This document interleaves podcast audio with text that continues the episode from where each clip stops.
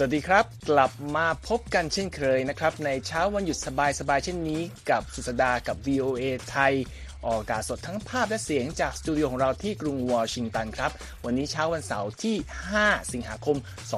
2560ตามเวลาในประเทศไทยอยู่กับผมนพพรัชชัยเฉลิมมงคลและคุณนิติการกำลังวันเช่นเคยนะครับในวันหยุดสบายๆเช่นนี้เรายังมีทั้งข่าวสารสาระน่ารู้หลากหลายมานำเสนอนะครับอย่างเริ่มต้นด้วยเรื่องของรัสเซียนะครับที่อ้างว่ายูเครนพยายามโจมตีฐานทัพเรือของตนขณะที่ศาลมอสโกสั่งจำคุกผู้นำฝ่ายค้านต้านรัฐบาลรัสเซียอเล็กซินนาวานีเพิ่มและกองทัพไนเจอร์คว่ำการเจรจาพร้อมถอนตัวออกจากข้อตกลงการทหารกับฝรั่งเศสที่เกาหลีครับตำรวจวุ่นหนักหลังเกิดเหตุมือมีดไล่แทงคน2ครั้งติดกัน2วันและธุรกิจเสื้อผ้าเริ่มจับตลาดเนื้อผ้าสัมผัสเย็นสู้อากาศร้อนมากขึ้นที่นิวยอร์กนะครับปิดฉากเทศกาลงานศิลป์ไร้อาภรณ์บอดี้เพนท์ในสัปดาห์นี้แล้ว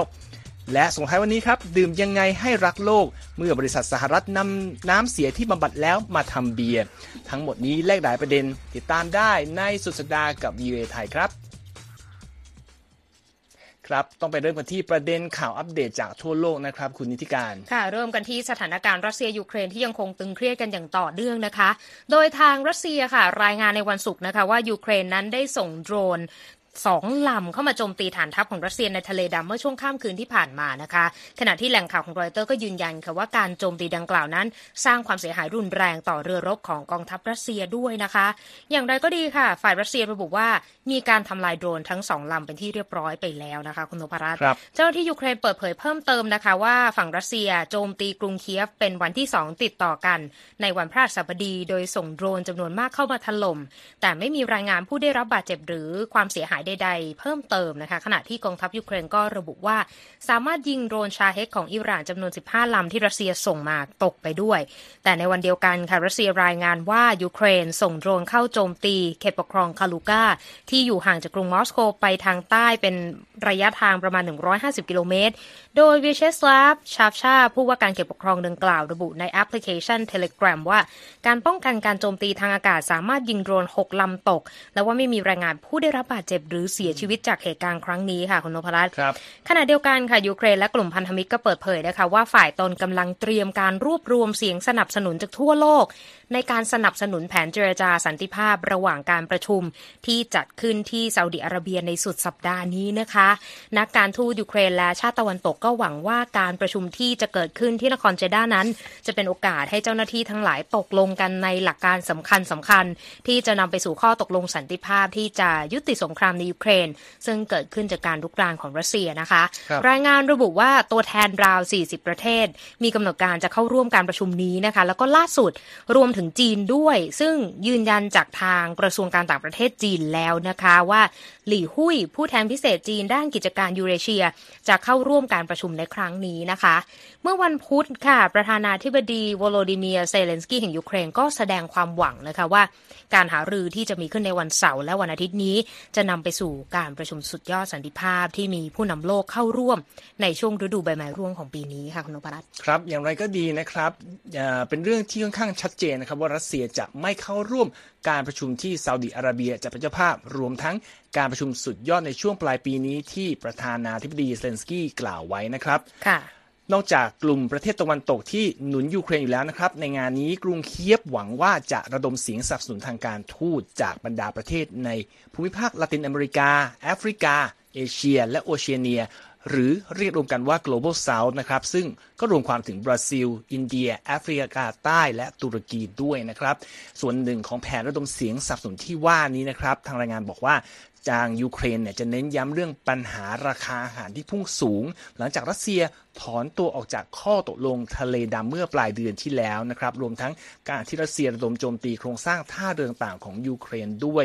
และนอกจากการโจมตีพื้นที่ท่าเรือต่างๆแล้วกองกำลังรัสเซียก็ยังพุ่งเป้าโจมตีไปยังสถานที่สำคัญทางวัฒนธรรมของยูเครนด้วยนะครับโดยข้อมูลจากยูเนสโกหรือองค์การการศึกษาวิทยาศาสตร์และวัฒนธรรมแห่งสหประชาชาติระบุนะครับว่า ตั้งแต่รัสเซียรุกรานยูเครนเมื่อเดือนกุมภาพันธ์ปีที่แล้วสถานที่สำคัญทางวัฒนธรรมของยูเครนอย่างน้อย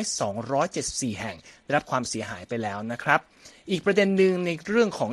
รัสเซียนะครับคุณนิติการเป็นเรื่องของคำพิพากษาของศาลรัสเซียนะครับที่ออกมาในวันศุกร์สั่งลงโทษอเล็กเซย์ นาวาลนีผู้นำการต่อต้านรัฐบาลเครมลินด้วยการจำคุกเป็นเวลา19 ปีในข้อหาที่เกี่ยวเนื่องกับลัทธิหัวรุนแรงนะครับก่อนหน้านี้นาวาลนีก็ถูกลงโทษด้วยการจำคุกเป็นเวลา9 ปีจากความผิดในหลายข้อหาที่เจ้าตัวระบุว่าเป็นข้อกล่าวหาที่มีมูลเหตุจูงใจทางการเมืองทั้งสิ้นนะครับบทลงโทษล่าสุดนี้มีออกมาหลังจากศาลรัสเซียไต่สวนคดีที่เกี่ยวเนื่องกับกิจกรรมต่างๆของมูลนิธิต่อต้านคอร์รัปชันที่นาวาลนีก่อตั้งขึ้น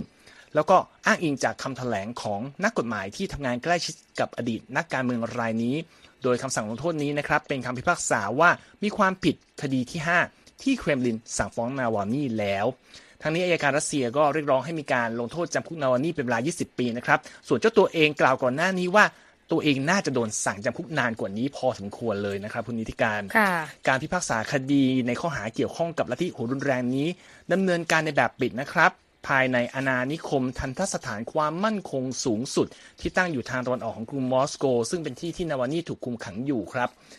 รายงานข่าวระบุด้วยว่านาวาลนีปรากฏตัวในศาลในวันศุกร์นะครับในชุดนักโทษอย่างที่เห็นในภาพนะครับสำหรับผู้ที่ติดตามเราทางออกอากาศสดทาง Facebook YouTube แล้วก็เว็บไซต์นะครับโดยสภาพเขาบอกอย่างที่บอกนะฮะผอมแห้งแต่ก็ยังมีรอยยิ้มบนใบหน้าอยู่ขณะเดียวกันนะครับบรรดาพันธมิตรของนักการเมืองวัย47 ปีผู้นี้ซึ่งเขาบอกว่าเขาเนี่ยเป็นคู่อริตัวฉกาจที่สุดของประธานาธิบดีวลาดิเมียร์ปูตินบรรดาพันธมิตรบอกว่าข้อหาเกี่ยวข้องกับลัทธิรุนแรงเนี่ยเป็นสิ่งที่ส่งผลไปยังกิจกรรมที่ผ่านมาของมูลนิธิต่อต้านคอร์รัปชันที่ก่อตั้งขึ้นในปีคศ2011ให้กลายเป็นสิ่งที่ถือว่าเป็นอาชญากรรมโดยทันทีเลยครับและก่อนที่ศาลจะประกาศคำพิพากษาออกมานะครับมีกลุ่มผู้สนับสนุนนาวาลนีราว40 คนมาจากเมืองต่างๆทั่วรัสเซียมารวมตัวกันที่ด้านนอกของอาณานิคมทันทสถานแห่งนี้นะครับตามการยืนยันของหนึ่งในผู้ร่วมชุมนุมที่แจ้งกับผู้สื่อข่าว AP ผ่านแอปพลิเคชัน Telegram ครับค่ะขยับกันไปที่สถานการณ์ในไนเจอร์นะคะเพราะว่าทางกองทัพไนเจอร์ที่ก่อรัฐประหารไปเมื่อสัปดาห์ที่แล้วถอนตัวจากความร่วมมือด้านการทหารกับทางฝรั่งเศสนะคะหลังจากผ่านพ้นเส้นตาย1 สัปดาห์ในการปล่อยตัวและคืนอำนาจให้กับผู้นำคนก่อนนะคะโดยเรื่องนี้ค่ะทำให้ความพยายามของตัวแทนจากแอฟริกาตะวันตกในการเจรจากับกองทัพไนเจอร์ก็ต้องล้มเลิกไปนะคะคุณนพรัตน์เพราะว่าตัวแทนรัฐบาลทหารไนเจอร์ค่ะพลเอกอามาดูอับดุรามาเน่แถลงการผ่านสถานีโทรทัศน์เมื่อค่ำวันพฤหัสบดีเกี่ยวกับการตัดสินใจยุติข้อตกลงความร่วมมือด้านการทหารกับฝรั่งเศสและยังขับนักการทูตฝรั่งเศสสหรัฐโตโกและไนจีเรียภายใต้รัฐบาลไนเจอร์ชุดก่อนออกจากประเทศด้วยนะคะซึ่งถือว่ากระทบกับความพยายามในการเปิดการเจรจาระหว่างกองทัพไนเจอร์และกลุ่มประชาคมเศรษฐกิจรัฐแอฟริกาตะวันตกหรือเอโควาสนะคะกลุ่มเอโควาสได้ให้เส้นตายกับผู้นำรัฐบาลทหารไปจนถึงวันอาทิตย์ค่ะในการคืนอำนาจให้กับประธานาธิบดีโมฮัมเหม็ดบาซูมและเตือนว่าจะมีการแทรกแซงด้านการทหารเป็นตัวเลือกขั้นสุดท้ายนะคะทางผู้นำรัฐบาลไนเจอร์ตอบโต้กลับไปค่ะว่าพร้อมจะเผชิญหน้าแบบตาต่อตาฟันต่อฟันโดยบอกว่าความก้าวร้าวหรือความพยายามในลักษณะดังกล่าวกับไนเจอร์จะต้องได้รับการตอบโต้โดยทันทีอย่างไม่มีการเตือนล่วงหน้าและประเทศที่พยายามจะแทรกแซงด้านการทหารนั้นจะถือว่าเป็นการประกาศสงครามกับไนเจอร์นะคะอย่างไรก็ตามทางกองทัพไนเจอร์ยกเว้นการบรรจุ2 ประเทศคือบูกินาฟาโซและมาลีในรายชื่อกลุ่มประเทศที่ไม่เป็นมิตรกับไนเจอร์โดยที่ผ่านมานะคะกลุ่มเอโควาสถือว่าประสบความล้มเหลวในการหยุดยั้งการก่อรัฐประหารและคืนความเป็นประชาธิปไตยกับประเทศในแอฟริกามาหลายแห่งแล้วและกรณีของไนเจอร์เนี่ยก็เป็นกรณีล่าสุดที่เกิดขึ้นโดยในวันพฤหัสบดีนะคะตัวแทนของกลุ่มเอโควาสต้องออกจากกรุงเนียเม่ไปโดยไม่ได้พบปะหารือกับทั้งพลเอกอับดุลรามานทาเชนีหรือประธานาธิบดีบาซูมแต่อย่างใดนะคะโดยเมื่อวันพฤหัสบดีค่ะประธานาธิบดีโจไบเดนแห่งสหรัฐ เรียกร้องให้มีการปล่อยตัวประธานาธิบดีบาซูมโดยทันทีและกล่าวว่าไนเจอร์กำลังเผชิญกับความท้าทายด้านประชาธิปไตยอย่างร้ายแรงและทางทำเนียบขาวไม่ได้เรียกสิ่งที่เกิดขึ้นว่าเป็นการก่อรัฐประหารแต่ว่าเปิดเผยว่ากำลังพิจารณาทางเลือกทุกทางด้านความร่วมมือกับรัฐบาลไนจีเรียอยู่นะคะโดยพลเอกทาเชนี่ค่ะก่อรัฐประหารและยึดอำนาจจากประธานาธิบดีบาซูมไปสัปดาห์ที่แล้วและจับกุมคุมขังประธานาธิบดีบาซูมเมื่อ26กรกฎาคมก่อนจะประกาศตนเป็นผู้นำประเทศเมื่อวันจันทร์ที่ผ่านมาแล้วก็อ้างว่าเป็นเหตุจำเป็นเพราะว่าสถานการณ์ความไม่สงบในประเทศซึ่งเกิดจากกลุ่มแบ่งแยกดินแดนทำให้ต้องก่อรัฐประหารค่ะครับจากที่ไนเจอร์เรามาดูกันที่เอเชียกันบ้างเป็นข่าวสลดที่ต่อเนื่องจากเมื่อวานนะครับเพราะหลังไม่นานนะครับหลังจากประธานาธิบดียุนซุกยอแห่งเกาหลีใต้ออกคำสั่งในวันศุกร์ให้มีการยกระดับการรักษากฎหมายในประเทศถูกระดับสูงสุดเป็นพิเศษเนื่องจากเหตุการณ์ขับรถไล่ชนและใช้มีดไล่แทงประชาชนในวันพฤหัสบดีนะครับเจ้าหน้าที่ตำรวจก็ได้รับรายงานว่าเกิดเหตุการณ์ไล่แทงกันอีกครั้งในโรงเรียนมัธยมแห่งหนึ่งครับโดยโชบยองเทซึ่งเป็นเจ้าหน้าที่ตำรวจสถานีตำรวจนครบาลแดจอนเป็นเมืองที่อยู่ทางใต้ของกรุงโซลนะครับบอกว่าเหตุการณ์ใช้มีดไล่แทงคนเกิดขึ้นในโรงเรียนมัธยมซองชอนนะครับส่งผลให้มีผู้ได้รับบาดเจ็บอย่างน้อย1คนซึ่งเป็นคุณครูในโรงเรียนแห่งนี้นะครับคุณนิติการแต่ว่าตำรวจไม่ได้เปิดเผยอัตลักษณ์ของเหยื่อรวมทั้งรายละเอียดของการบาดเจ็บด้วยสำนักข่าว ABC นะครับรายงานว่าเจ้าหน้าที่ตำรวจสามารถจับกุมผู้ต้องสงสัยในเหตุนี้ได้แล้วโดยไม่เปิดเผยรายละเอียดใดๆนะครับบอกเพราะว่าเป็นชายในวัย20กว่าเท่านั้นเหตุการณ์ที่มีการใช้มีดไล่แทงผู้คน2ครั้งรอบ2วันเกาหลีใต้ถูกเปิดเผยออกมานะครับหลังจากก่อนหน้านี้มีชายคนนึงขับรถพุ่งเข้าใส่ทางเท้าในเมืองซองนัมซึ่งอยู่ติดกับกรุงโซลก่อนจะก้าวลงจากรถแล้วก็ไปวิ่งไล่แทงผู้คนในห้างสรรพสินค้าที่อยู่บริเวณเดียวกันตามการเปิดเผยของกรมตำรวจจังหวัดยองยีครับในเหตุการณ์วันพฤหัสบดีนะครับมีผู้ได้รับบาดเจ็บอย่างน้อย14คนและเจ้าหน้าที่ตำรวจก็จับกุมผู้ต้องสงสัยวัย22ปีไว้ได้นะครับปาร์คยองวอนเจ้าหน้าที่ตำรวจจากสถานีตำรวจเขตบุนดังของจังหวัดยองยีเปิดเผยว่าในการสอบปากคำผู้ต้องสงสัยครั้งนี้ผู้ต้องสงสัยพูดจาไม่รู้เรื่องครับคุณนิติการแล้วก็เจ้าตัวอ้างว่าถูกกลุ่มคนที่ไม่อาจระบุตัวตนได้สะกดรอยตามอยู่ขณะที่ครอบครัวของเจ้าตัวบอกกับเจ้าหน้าที่ตำรวจว่าผู้ต้องสงสัยเนี่ยมีประวัติด้านสุขภาพจิตมาก่อนด้วยนะครับเมื่อเดือนที่แล้วนะครับก็เพิ่งมีเหตุชายคนหนึ่งใช้มีดไล่แทงผู้คนตามทางเท้าอย่างน้อย4คนในกรุงโซลจนมีผู้เสียชีวิตไป1คนหลังจากเกิดเหตุเมื่อวันพฤหัสบดีนะครับประธานาธิบดียุนก็เรียกร้องให้เจ้าหน้าที่ทำการสอดส่องดูแลสื่อสังคมออนไลน์ใกล้ชิดขึ้นนะครับเพื่อตรวจหาภัยคุกคามที่อาจเกิดขึ้นต่อไปแล้วก็ให้มีการกระจายกำลังเจ้าหน้าที่ออกตามจุดต่างๆพร้อมอุปกรณ์เครื่องมือเครื่องไม้ที่เหมาะสมเพื่อป้องกันและปราบปรามด้วยตามการเปิดเผยของทำเนียบประธานาธิบดีเกาหลีใต้นะครับรายงานข่าวระบุว่าสำนักงานตำรวจแห่งชาติเกาหลีใต้ได้จัดประชุมด่วนทางออนไลน์ในวันพฤหัสบดีร่วมกับผู้บังคับบัญชางานสำนักงานตำรวจในระดับภูมิภาคต่างๆเพื่อหารือวิธีการรับมือกับเหตุการณ์ใช้มีดไล่แทงและการก่อเหตุแบบสุ่มทำร้ายประชาชนโดยมีการพูดถึงการเพิ่มจำนวนเจ้าที่ออกตระเวนตรวจตราในยามค่ำคืนโดยเฉพาะในแถบที่มีผู้นิยมออกมาพักผ่อนหย่อนใจแล้วก็บริเวณที่มีผู้คนคับข้างอื่นๆรวมทั้งยกระดับความสามารถในการใช้กล้องวงจรปิดเพื่อหวังจะป้องกันการเกิดเหตุสลดแบบนี้ด้วยครับเอาล่ะค่ะไปส่งท้ายกันวันนี้นะคะด้วยสภาพอากาศนะคะในช่วงนี้กันโดยฝนที่ยังค้างมาจากไต้ฝุ่นที่ถล่มทางตะวันออกเฉียงเหนือของจีนนะคะก็ยังเป็นประเด็นที่น่ากังวลกันอยู่ขณะที่ทางการก็เตือนภัยภาวะแม่น้ำล้นตลิ่งและทอร์นาโดถล่มหลายเมืองในมณฑลเหหลงเจียงนะคะโดยสำนักอุตุนิยมวิทยาจีนคาดการณ์ในวันศุกร์นะคะว่ามณฑลเหหลงเจียงจะเผชิญกับสภาพอากาศเลวร้ายทั้งฝนฟ้าคะนองและกระแสลมรุนแรงทั่วพื้นที่และประกาศเตือนความเสี่ยงแม่น้ำล้นตลิ่งทางตอนใต้และตะวันตกของมณฑลนี้ด้วยนะคะโดยมณฑลเหหลงเจียงนั้นเป็นพื้นที่ปลูกธัญพืชค่ะแล้วก็เป็นพิกัดล่าสุดที่เผชิญกับพิษสงจากพายุทกสุรีซึ่งทำให้มีผู้เสียชีวิตและประชาชนจำนวนมากต้องพลัดถิ่นฐานนะคะแล้วก็ถือเป็นการทดสอบระบบรับมือกับภัยพิบัติครั้งใหญ่ของจีนหลังจากพายุพัดถล่มกรุงปักกิ่งและเมืองใกล้เคียงไปเมื่อสัปดาห์ที่แล้วนะคะส่วนพื้นที่อื่นๆทางตะวันออกเฉียงเหนือของจีนนะคะทั้งมณฑลจีหลินและพื้นที่ตอนกลางและตะวันออกของมณฑลเหลียวหนิงก็กำลังเตรียมรับมือกับฝนตกหนักตลอดทั้งสัปดาห์นี้ค่ะ ครับนั่นคืออัปเดตข่าวต่างๆของในช่วงแรกวันนี้นะครับทุกท่านสามารถกลับไปอ่านหรือรับฟังย้อนหลังได้ที่เว็บไซต์ของเรา voathai.com แล้วก็ติดตามเราผ่าน Facebook Instagram Twitter และ YouTube voathai รวมทั้งไปฟังย้อนหลังที่ Spotify voathai ได้นะครับขณะทุกท่านอยู่กับทีมงาน voathai ในสุดสัปดาห์กับ VOA ครับ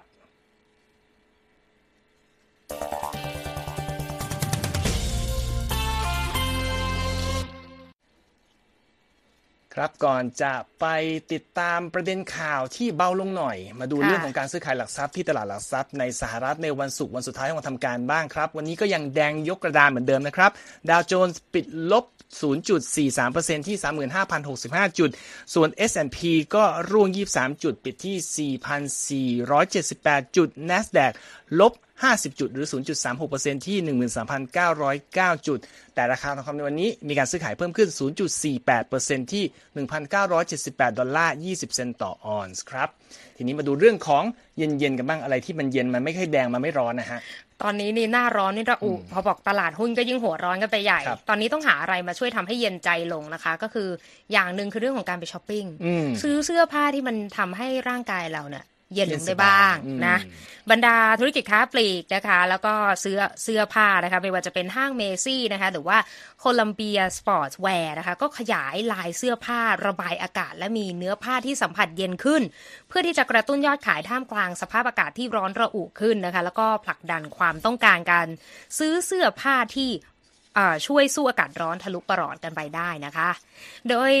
การผลักดันการใช้เนื้อผ้าสู้อากาศร้อนนะคะก็เกิดขึ้นในช่วงที่บริษัทค้าปลีกด้านเสื้อผ้าเนี่ยกำลังเจอยอดขายที่ร่วงคือเงินเฟ้อก็เลยทำให้คนเนี่ยเริ่มจำกัดการซื้อของที่ไม่จำเป็นออกไปเสื้อผ้าเนี่ยก็ถือว่าเป็นสินค้าที่ค่อนข้างจะฟุ่มเฟือยถึงแม้จะเป็นปัจจัย5ก็ปัจจัย4ก็ตามจะฟุ่มเฟือยได้ไม่รู้ปัจจัย4แต่ประจวบกับการทำการตลาดเสื้อผ้าแบบสัมผัสเย็นเนี่ยก็เลยทำให้หลายคนเนี่ยอยากจะซื้อเพราะว่าคลื่นความร้อนปกคลุม3ทวีปทั่วโลกกันไปแล้วในตอนนี้แต่ว่าเสื้อผ้าเนื้อสัมผัสเย็นน่ะคุณนพรัตน์มันไม่ใช่เรื่องใหม่ในวงการสิ่งทองไงเพราะว่าบรรดาชุดกีฬาเนี่ยเขาก็ทำกันมานานแล้วแต่บรรดาห้างค้าปลีกเนี่ยอยากจะจับสินค้ากลุ่มนี้มาโปรโมทให้มากขึ้นเพื่อจะรับมือกับเรื่องของภาวะอากาศร้อนแล้วก็อยากจะขยายตลาดเสื้อผ้าที่สามารถขายได้ทั้งปีแบบไม่มีไม่ต้องคอยเปลี่ยนรูปแบบไปเรื่อยๆทีนี้รองประธานอาวุโสฝ่ายกลยุทธ์ฝ่ายแบรนด์สินค้าของเมซี่นะคะเปิดเผยกับรอยเตอร์ว่าลายเสื้อผ้าใหม่ของห้างเนี่ยมีทั้งแบบเสื้อโค้ทยาวที่ทำจากเส้นใยไลโคเซลและเสื้อยืดจากเส้นใยโมดาวซึ่งผู้เชี่ยวชาญเนี่ยบอกว่ามันเป็นเส้นใยที่มีน้ำหนักเบาแล้วก็ระบายอากาศได้ดีแล้วเขาก็จะขยายฐานการผลิตเพิ่มไปอีกแต่ว่าถ้ามองเรื่องของธุรกิจเสื้อผ้าเนี่ยยังไม่ค่อยมีคู่แข่งเยอะแต่ในแง่ของธุรกิจสิ่งทอกับเส้นใยแบบนี้คู่แข่งเยอะเพราะว่าบริษัทเลนซิ่งที่เน้นการผลิตผ้าเทนเซลนะคะก็เป็นเส้นใยธรรมชาติที่มีน้ำหนักเบาแล้วก็ช่วยระบายความร้อนเนี่ยเขาขยายการผลิตไปในประเทศไทยเมื่อปีที่แล้วแล้วก็บริษัทเนี่ยบอกว่าเห็นความต้องการจากแบรนด์ดังๆอย่าง Patagonia หรือว่า North Face เนี่ยอยากจะใช้ผ้าในลักษณะนี้มากยิ่งขึ้นแม้ว่าต้นทุนมันจะแพงประมาณ10เซนต์ต่อปอนด์แต่ก็สู้นะคะอีกบริษัทหนึ่งคืออยู่ในอินโดนีเซียนะคะ PT Golden Textile มีลูกค้าทั้ง Macy แล้วก็ Polo Ralph Lauren กำลังเพิ่มกำลังการผลิตเส้นใยที่เรียกว่าเส้นใยสมรรถนะสูงประมาณ 20-30% ทีเดียวทีนี้ในแง่ของตลาดทั่วโลกนะคะเส้นใยธรรมชาติทั้ง3แบบมาเนี่ยจะมีการเติบโตประมาณ 10% คือเส้นใยไลโคเซลโมดาวแล้วก็คิวโปรเป็นเส้นใยธรรมชาติที่เรื่องของการระบายความร้อนทั้งสิ้นนะคะก็ถือว่าเป็นการเติบโตที่น่าสนใจแต่ทั้งนี้และทั้งนั้นต้องขีดเส้นใต้ก่อนนะคะคุณผู้ชมว่าตอนนี้ยังไม่มีความชัดเจนว่าวัสดุที่ทำการตลาดว่าเป็นเนื้อผ้าสัมผัสเย็นที่ว่านี้เนี่ยจะช่วยลดอุณหภูมิในร่างกายให้ต่ำลงหรือแค่ช่วยให้ผู้สวมใส่รู้สึกว่ามันสบายท่ามกลางอากาศร้อนคือทำให้ไม่อึดอัดเวลาอุณหภูมิสูงขึ้นหรือเปล่าทีนี้ผู้ศึกษาด้านสิ่งทอจาก North Carolina State University นะคะโรเจอร์บาร์เกอร์กล่าวกับรอยเตอร์ว่ามันต้องมีการทดสอบที่ชัดเจนกว่านี้ก่อนที่บริษัทต่างๆเนี่ยจะพยายามทำการตลาดเข้ามาเรื่องสรรพคุณเกี่ยวกับการระบายความร้อนหรือว่าเรื่องของความเย็นเพราะว่าการที่เราไปนำรายงานเกี่ยวกับการทดลองในห้องแลบออกมาเผยแพร่หรือว่ามาทำการตลาดเนี่ยมันหมายความว่าอาจจะไม่ใช้ได้จริงในโลกแห่งความเป็นจริงนะคุณนพรัตน์โดยบริษัทก็พยายามจะผลิตเนื้อผ้าด้วยเส้นใยสมรรถภาพสูงอย่าง Coolmax นะคะหรือว่าที่คุ้นๆ Uniqlo ก็ออกลายเสื้อผ้า Airism ก็คือใช้เส้นใยสังเคราะห์ผสมคิวโปรมาจากผ้าฝ้ายก็เลยทำให้ ผ้าเนี่ยแห้งไวเป็นเนื้อผ้าที่ให้สัมผัสเย็นแล้วมีอีกหลายแบบนี่ล้ำไปถึง active cooling คือใส่วัสดุที่ดักจากความร้อนดักไว้ก่อนแล้วก็ค่อยคลายความร้อนออกไปแทนที่จะเหมือนเป็นผ้าเนื้อเย็นๆแล้วก็ค่อยๆแผ่ความร้อนจากเสื้อผ้ามาที่เราแผ่ความเย็นจากเสื้อผ้ามาที่เรานะคะทีนี้ก็เป็นไอเดียที่น่าสนใจและอย่างสุดท้ายเขามีแบบล้ำกว่านั้นนะบริษัทสิงห์ทอในแอตแลนตาคือเขาผสมเนื้อผ้าเข้าไปกับแร่ธาตุที่มีสารให้ความเย็นเพราะบอกว่าเขาจะนำไปใช้กับเสื้อผ้าในฤดูหนาวได้อย่างการเล่นสกีหรือการไปเดินป่าได้เพราะว่าชุดในหน้าหนาวมันเน้นความอบอุ่นมันก็จะเก็บความร้อนเอาไว้แต่อาจจะไม่มีการกระจายความร้อนอะไรประมาณนี้ชื่อบริษัทอะไรนะฮะบริษัทนะฮะเขาชื่อ BRRR ถ้าอ่านอาจจะฟังดูเหมือนกับรือเหมือนกับหนาวหรือแบบบ้านเราของภาษาอังกฤษนะฮะตั้งชื่อเพื่อขายของเต็มที่เลยถ้าสมมุติว่าใครสนใจก็รอว่าใครผลิตออกมาแล้วก็ลองหยิบจับมาใช้มันก็เหมาะกับตลาดบ้านเราที่ประเทศไทยเนาะใช่โอเคจากเรื่องของเสื้อผ้านะครับมาดูเรื่องของไม่มีเสื้อผ้าบ้างเป็นเทศกาลหนึ่งในนครนิวยอร์กนะครับเป็นเทศกาลประจำปีซึ่งเน้นการนำเสนอแนวคิดศิลปะผ่านเรือนร่างอันเปลือยเปล่าจะมีขึ้นเป็นครั้งสุดท้ายในปีนี้แล้วตามรายงานของ AP นะครับโดยเทศกาลนี้ชื่อ Body Painting Day มีกำหนดจัดขึ้นในวันอาทิตย์ครับที่บริเวณ Union Square ซึ่งก็อยู่ประมาณตอนล่างนะฮะของเกาะแมนฮัตตันเขาบอกจะเป็นการจัดงานครั้งสุดท้ายหลังจากเปิดม่านขึ้นมาเมื่อกว่า1ทศวรรษแล้วเป็นการเปิดทางให้ศิลปินสร้างสรรค์ผลงานบนร่างไร้อาภรณ์ของนางแบบและนายแบบนะครับแอนดี้โกลับนะครับซึ่งเป็นผู้จัดตั้งงานนี้เนี่ยก็บอกว่ามีการประเมินว่าในปีนี้น่าจะมีผู้มารับการแต่งแต้มลวดลายสีสันบนร่างกายเปลือยเปล่าไม่ต่ำกว่า50คนเลยนะคุณนิติการเขายืนยันว่าปีนี้จะเป็นปีสุดท้ายเพราะว่าเขาบอกว่าถึงเวลาจะก้าวต่อไปและล้างไพ่ใหม่แล้วเขาบอกว่าจะหาทางใหม่ๆมาช่วยพาผู้คนมารวมตัวกันแล้วก็มอบพลังให้ผู้คนที่จะกล้าก้าวไปทำสิ่งต่างๆแต่บอกใบ้ว่างานใหม่นี้จะเกิดขึ้นในช่วงฤดูใบไม้ผลิของปีหน้านะครับผู้จัดงานรายนี้เปิดเผยด้วยว่ากระบวนการ Body Paint ในวันอาทิตย์จะใช้เวลาประมาณ4ชั่วโมงเสร็จแล้วนะครับทั้งนางแบบในแบบและศิลปินจะเดินเท้าไปเขต Greenwich Village ซึ่งก็อยู่ทางด้านล่างของเกาะแมนฮัตตันนะครับไปยังสวนสาธารณะชื่อ Washington Square Park ใกล้ๆกันให้ทุกคนโพสต์ท่าถ่ายภาพกันก่อนจะพากันขึ้นรถโดยสาร2ชั้นข้ามสะพานไปเขตบรุกลินเพื่องานปาร์ตี้กันต่อเขาบอกงานนี้นะครับอย่างที่บอกจัดมาเกินทศวรรษแล้วเริ่มมาตั้งแต่ปี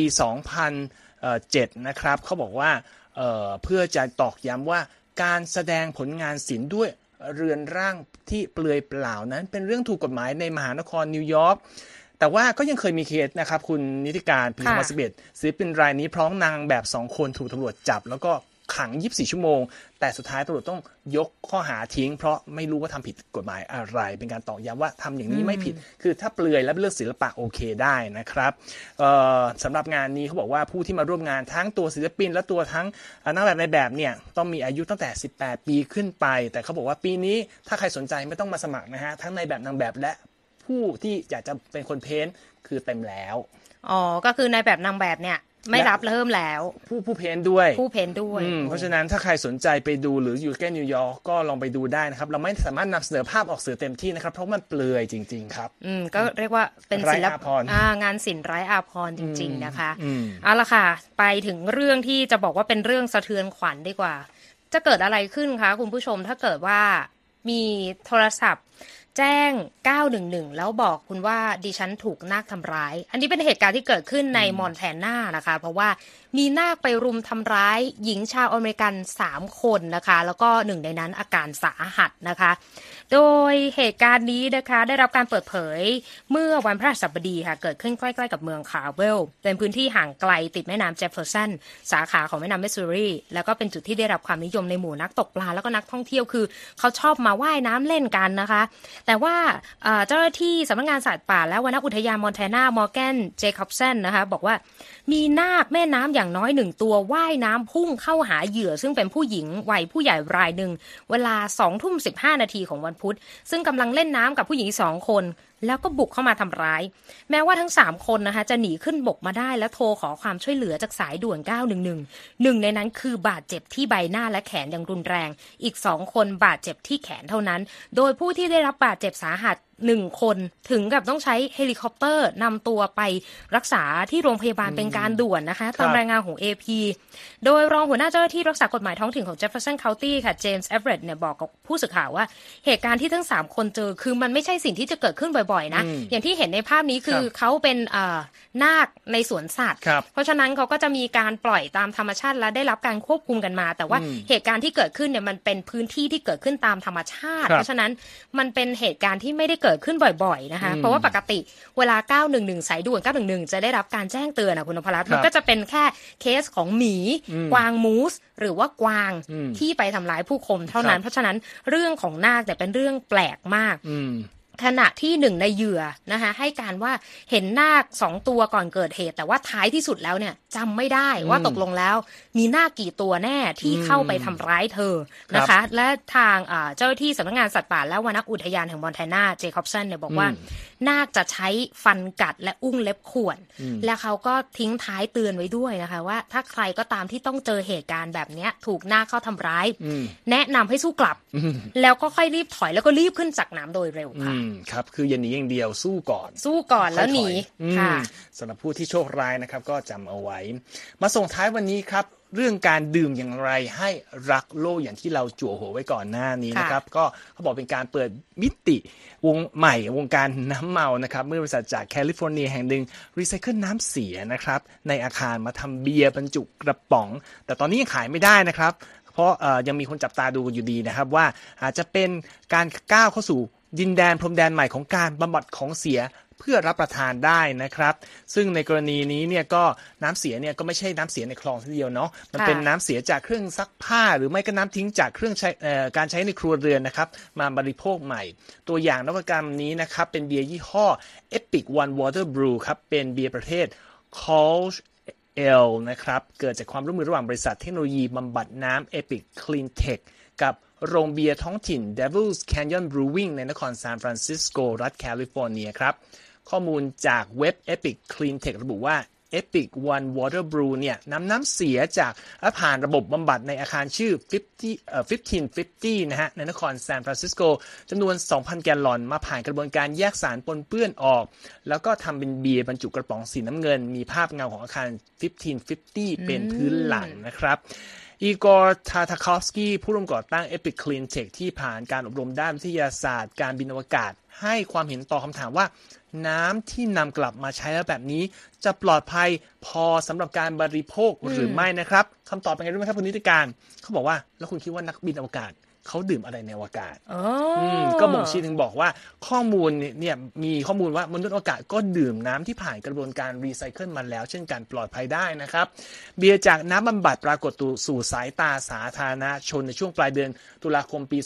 2022นะครับแล้วว่าแม้เจ้าเบียร์กระป๋องน้ำเงินนี้ยังไม่ขายได้เพราะคือขายไม่ได้นะครับเพราะว่ากฎหมายยังไม่อนุญาตให้ขายเครื่องดื่มที่ทำจากน้ำเสียที่ผ่านการบำบัดมาแต่ก็มีการนำเสนอแล้วก็แจกจ่ายตามงานต่างๆจนได้รับความสนใจจากสื่อหลายแห่งเช่น CNN The Guardian Bloomberg หรือแน่นอนเหยื่อไทยของเราเองก็สนใจนะครับอะไรก็ตามนะครับ Epic One Water Brew ไม่ใช่เบียร์ที่มีส่วนผสมที่แปลกที่สุดเท่าที่โลกเคยเห็นมานะครับคุณนิติการเขาบอกก่อนหน้านี้มีการทำเบียร์จากส่วนประกอบแปลกๆที่หลายคนอ่านแล้วก็งงว่าทำไปทำไมเช่นหินจากดวงจันทร์พิซซ่าหน้าฮาวายเอียนผสมกับธนบัตรประเทศนอร์เวย์ไปจนถึงยีสต์จากหนวดของคนทำเบียร์เองนะครับเดี๋ยวนะคะยีสต์จากหนวดของคนทำเบียร์อันนี้โอ้โหดเหมือนกันนะคะเนี่ยก็อันนี้ก็เป็นบรรดาแนวคิดใหม่ๆที่อาจจะสอดคล้องกับปัญหาภัยแล้งและวิกฤตการเปลี่ยนแปลงของสภาพอากาศที่เน้นให้เราเนี่ยมารีไซเคิลมากขึ้นอันนี้ก็เป็นแนวทางหนึ่งที่มาฝากกันในรายการวันนี้นะครับถ้าใครพบปะเห็นลองชิมแล้วได้ความยังไงก็มาเล่าให้เราฟังได้มั่งนะครับใช่ค่ะก็หมดเวลาของสุดสัปดาห์กับ VOA ไทยในวันนี้แล้วนะครับก็ขอให้ทุกท่านพักผ่อนสบายๆแล้วกลับมาพบกันใหม่ในสัปดาห์หน้านะครับผมนพราช เฉลิมมงคลดิฉันดีที่การกำลังวันต้องลาไปก่อนสวัสดีครับสวัสดีค่ะ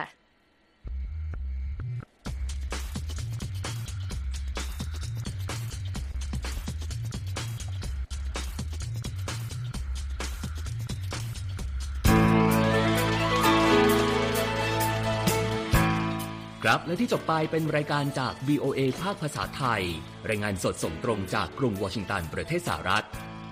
คุณผู้ฟังสามารถติดตามข่าวสารจากทั่วโลกได้ในทุกที่ทุกเวลาที่เว็บไซต์ voathai.com รวมถึงทุกช่องทางในโซเชียลมีเดีย Facebook, YouTube, Twitter และ Instagram เริ่มต้นวันด้วยการอัปเดตข่าวสารจากทั่วโลกผ่านรายการข่าวสดสายตรงจาก VOA ภาคภาษาไทยและสุดสัปดาห์กับ VOA ทั้งยังเรียนรู้เรื่องราวทางวัฒนธรรมและไลฟ์สไตล์ผ่านรายการภาษาอังกฤษแบบอเมริกันของเรา